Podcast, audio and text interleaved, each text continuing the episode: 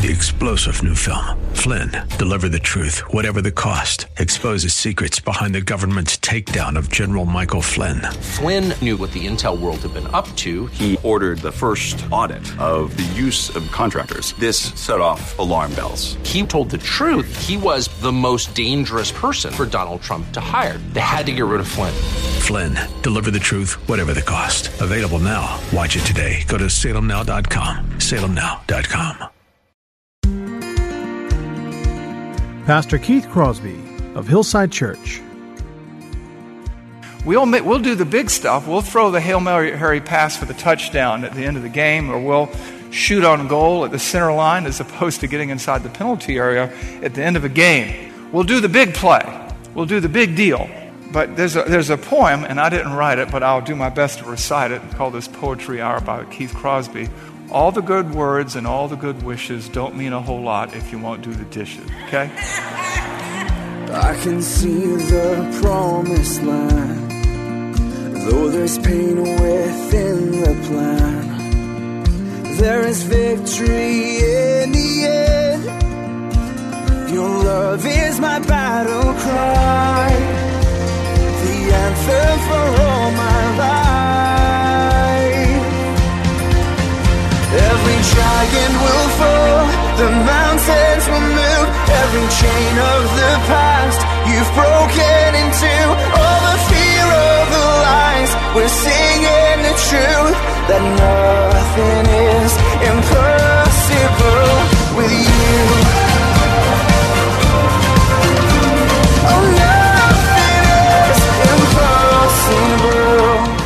Oh, nothing is impossible. Hello and welcome to The Grace to Live radio broadcast with Keith Crosby, Senior Pastor here at Hillside Church in San Jose, California.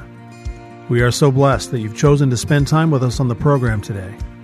And as always, we would like to encourage you to follow along with us in your Bibles if you can. On today's broadcast, Pastor Keith continues with his Family Matters teaching series.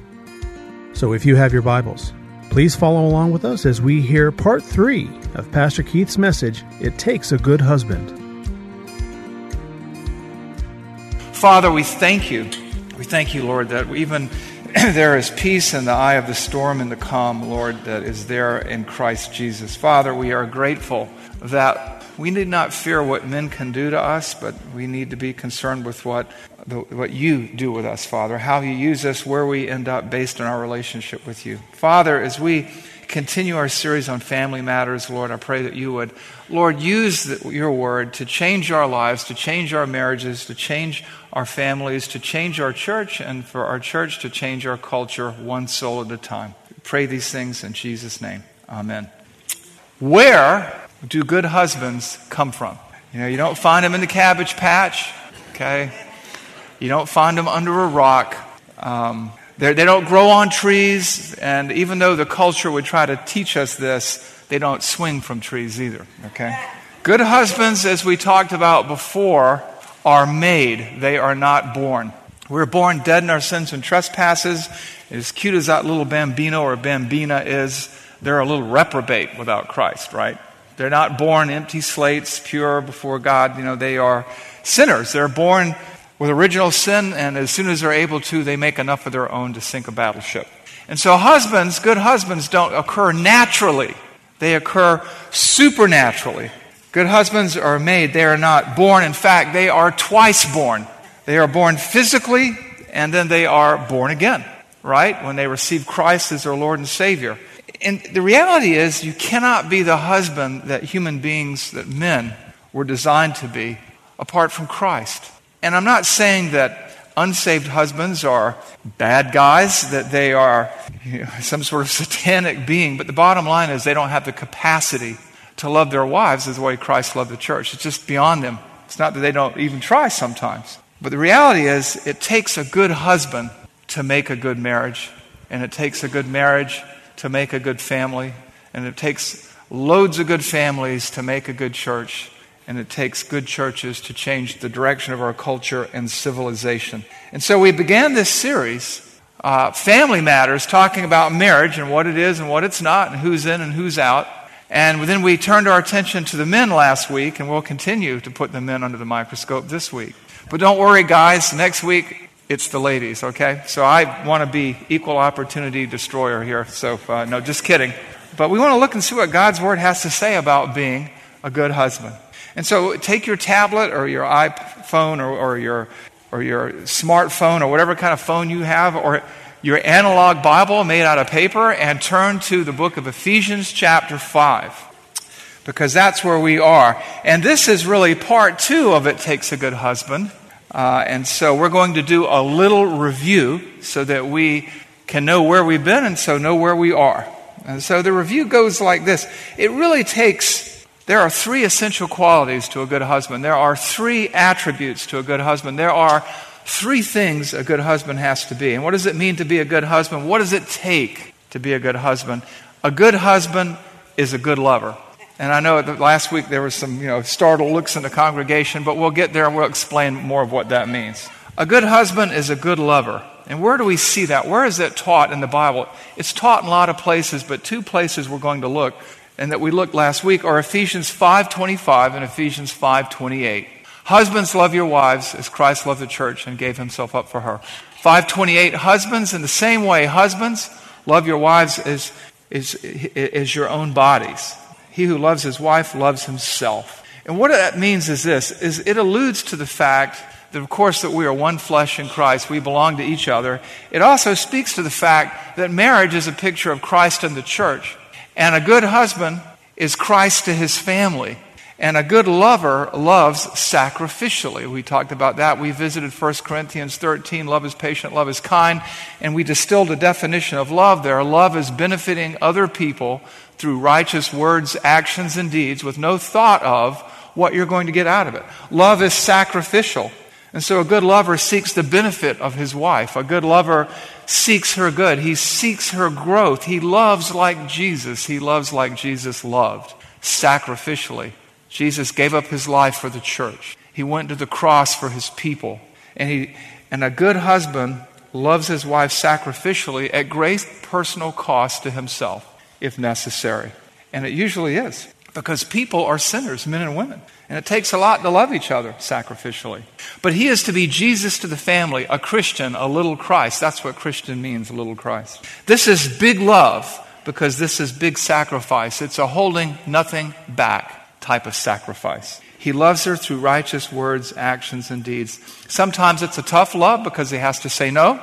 Sometimes it's a tough love because she doesn't want to hear no, and there are consequences. But we'll get into conflict in marriage in the weeks to come. But this is a sacrificial love. What did Jesus say? Greater love hath no man than he laid down his life for his friends. And the closest friend you're going to have in this life after Jesus is your wife, men. By the way, it's not a once-in-a-lifetime kind of sacrifice. It's a day-to-day, week to week, month to month, year to year, decade to decade type of sacrifice. That's sacrificial love. That's good love. That's big love. And you know what? Sacrificial love is purposeful. It's not accidental. It's intentional. It's mindful. It's deliberate, and it's thoughtful. A good husband, a good spouse must be a Christian because he has to be a good lover. And this love has one end in mind. Her good, starting with her spiritual growth, but radiating outward into every aspect of her life. The purpose for this sacrificial love is found in verses 26 to 28, that he might sanctify her, that he might set her apart, having cleansed her by the washing of the water with the word, so that he might present the church to himself in splendor without spot or any wrinkle, that she might be holy and blameless. This is about Christ and the church, but this is about men and women. This is about husband and wives. Their marriage represents the relationship between Christ and the church. And therefore, when there's a good husband, there's a good evangelistic impact on the children. Never, ever lose sight of that, men. People are watching, starting with your own kids. And that's why our next prerequisite, our next essential, our next characteristic of a good husband, he is a good lover, and he is, as we talked about last week, a good learner. A good learner. Where is that in the text? It's in verse 28. And beyond. In verse 28 it says, in the same way, husbands should love their wives as their own bodies. He who loves his wife loves himself. Now we talked about this before. What does it mean? I know, for better or for worse, this body right here, inside and out. I know when it's tired. I know when it's about to get sick. I know when it's stressed. I know when this thing down here, this chest that used to be up here, when it growls that I'm hungry. I know when to feed it, when to water it, when to rest it. That's what's going on here. You are to love your wife with the same degree of understanding, with the same degree of appreciation, with the same degree of analysis that you take care of your own body. That's what it means to be a learner. We see this also in 1 Peter 3:7. Now, I'm going to plumb the depths of 1 Peter 3:7 another time. But basically it says this: likewise, husband, live with your wives in an understanding way. Right there, understanding a way in some translations is according to knowledge. And the word there are a couple of words that could have been used in the Greek. There's theoretical book learning knowledge, and there's experiential knowledge. The school of hard knocks, and I'm not calling marriage the school of hard knocks, but it is a crucible through which we are sanctified. And there's the book learning kind of knowledge. And this is experiential knowledge. You understand what makes your wife tick. And then after that, at the end of the verse, it says, so that your prayers may not be hindered. You've heard of the first commandment with a promise, children, honor your father and mother that it may go well with you in the land. This is the first commandment with a threat, okay? Because if you do not live with your wives in an understanding way, your prayers will be hindered. Why? Well, we have two types of relationships in this life. We have vertical with God and horizontal with people. And if your horizontal relationship with people is messed up, you can bet your relationship with God is going to suffer. And if your relationship with God is messed up, you can bet your relationship with people are going to suffer. And what's going on here is this: you cannot be right with God and not right with your wife. Now, some ladies will say, see, they'll make unrealistic demands and threaten you with this verse, and you'll make unrealistic demands and threaten them with this verse. But that's not what it's about, guys. It's about understanding your wife, knowing her strengths and her weaknesses, her hopes and her fears, her dreams, her aspirations, her gifts, and helping her to deploy those abilities in the home, in the workplace if necessary, and in the church. It's a command. It's not an option. We hear a lot today about, and particularly in different circles in our professional realm. I know I used to hear about it years ago when I was in the business world, about being a lifelong learner. That's what's going on here.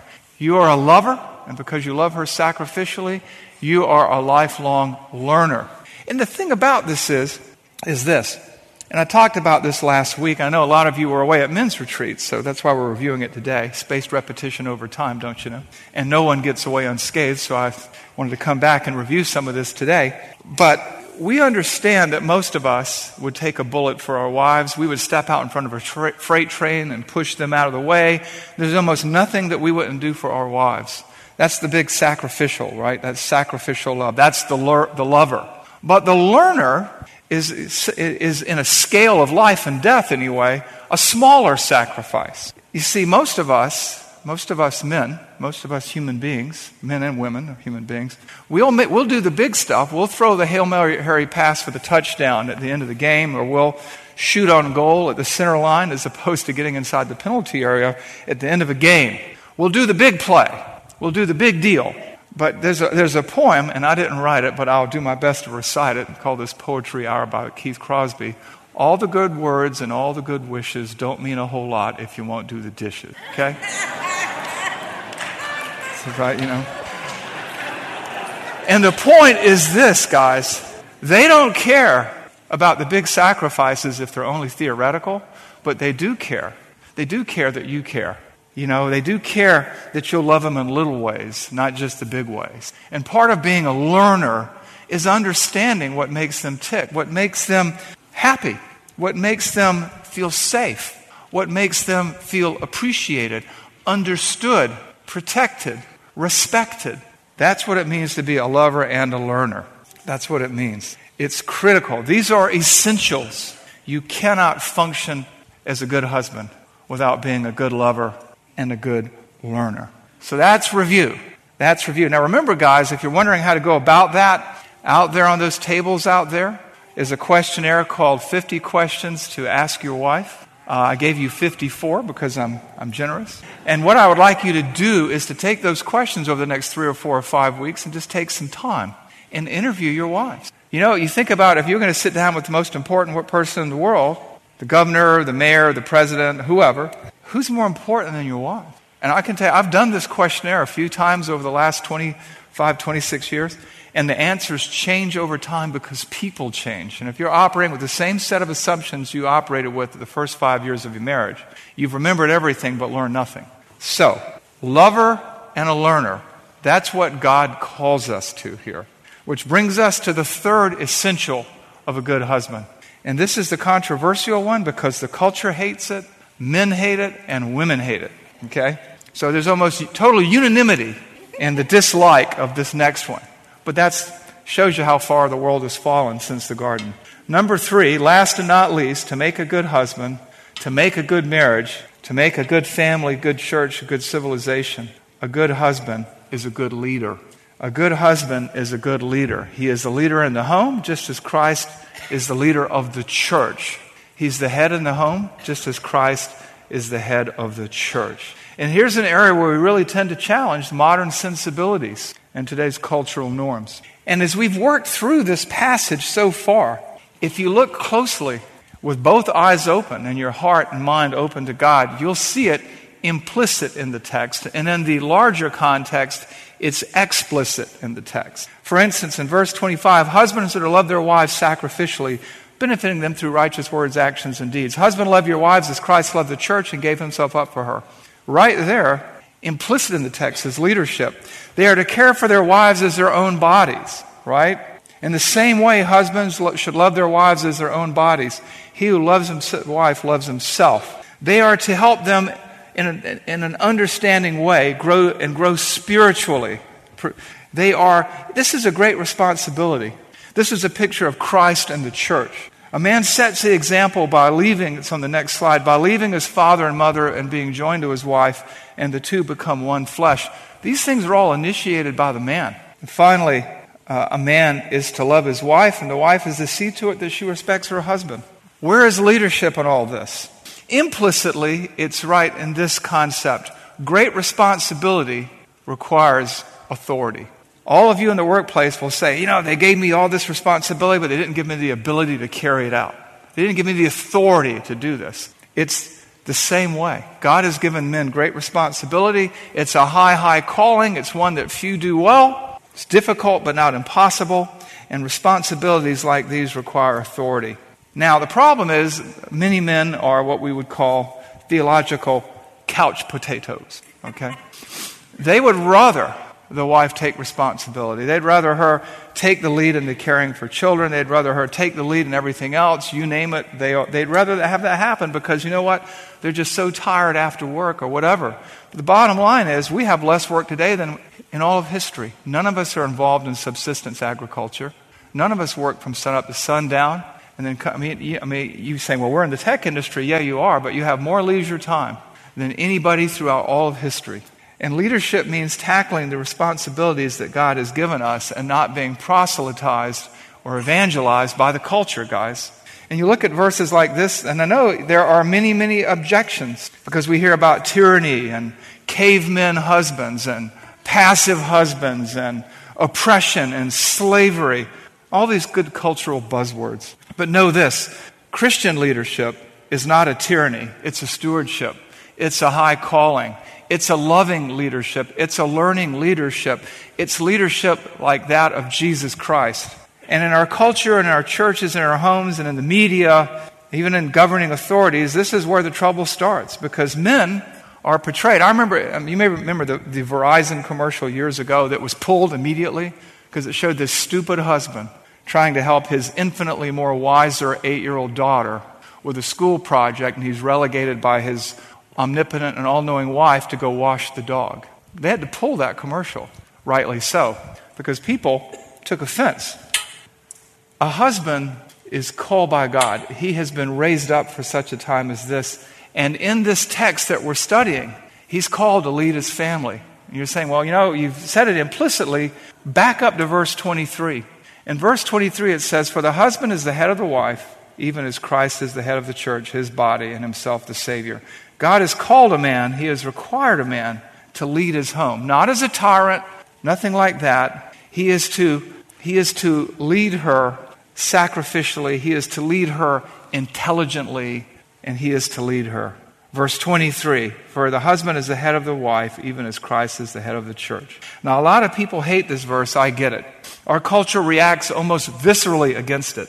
And many men squander the opportunity to be Christ to the family.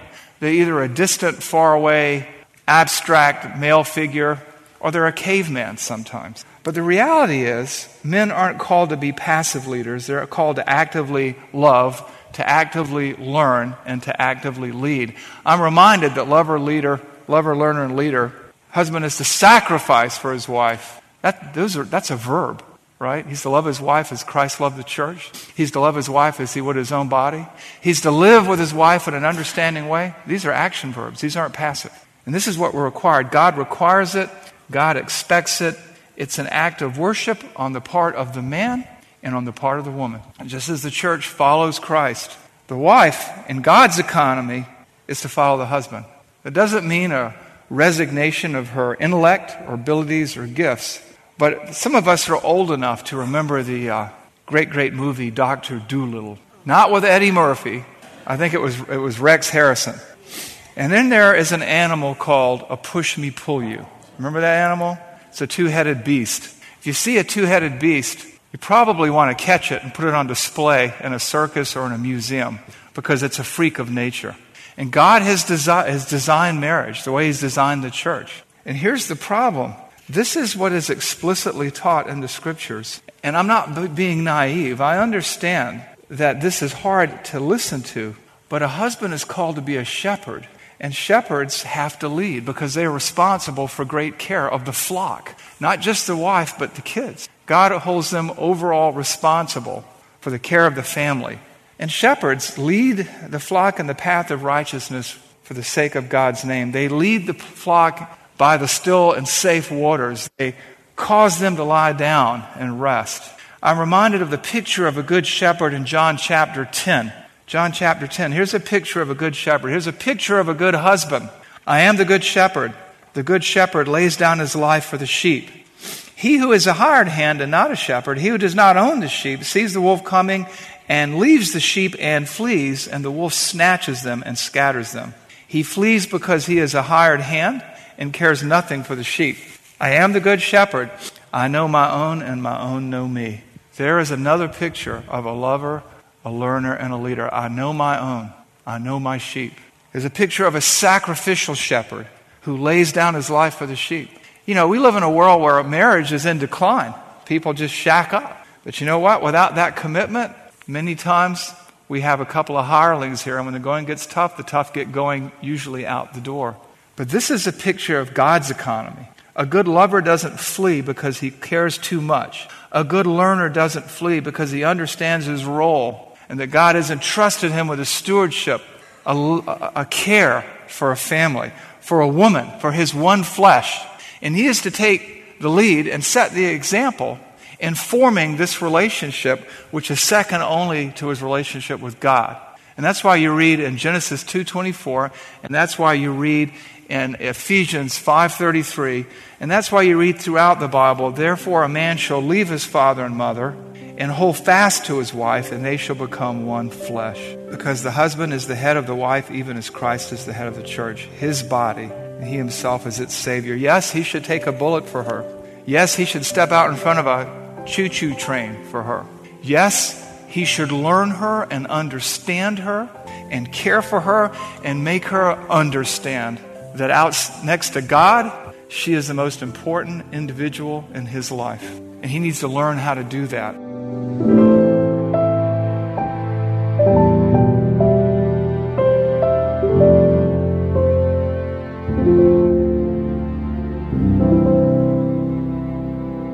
Pastor Keith Crosby on this special edition of the Grace to Live radio broadcast. Hello, everyone, and thank you for listening today. In the uncertainty of the COVID-19 crisis, many people within the Hillside Church community and all over Santa Clara County are in the middle of financial hardship, and we need to pray for them. And we would ask you to pray for us as well. We want to thank you for listening and supporting this ministry. But it is a listener-supported ministry, and in as much as we covet your prayers, we also ask you to consider a financial contribution to the ongoing work of this radio broadcast.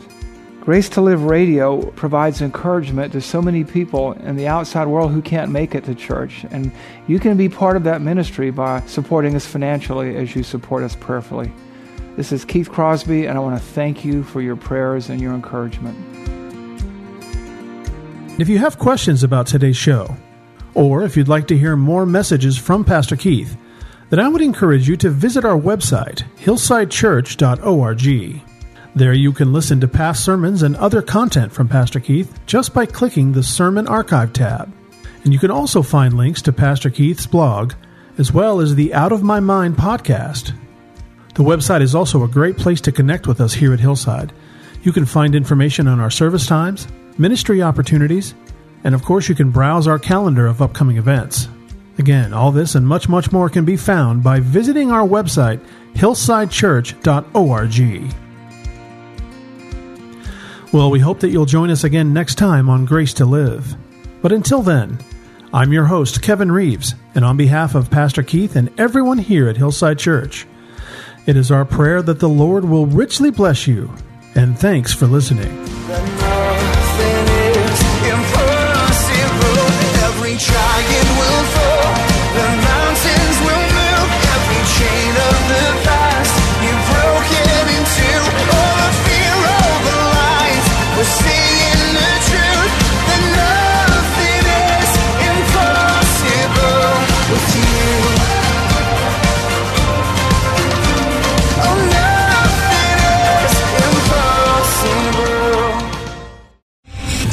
General Michael J. Flynn, head of the Pentagon Intelligence Agency, knew all the government's dirty secrets. He was one of the most respected generals in the military. Flynn knew what the intel world had been up to. He understood its funding. He ordered the first audit of the use of contractors. This set off alarm bells. The explosive new documentary, Flynn, Deliver the Truth, Whatever the Cost, and covers the facts behind this scandal. Flynn told the truth. He was the most dangerous person for Donald Trump to hire. I find out the worst enemy that I'm going to face in my life is right here in America. They took my assessment and they wanted me to change it. And I was like, I'm not changing it. They had to get rid of Flynn.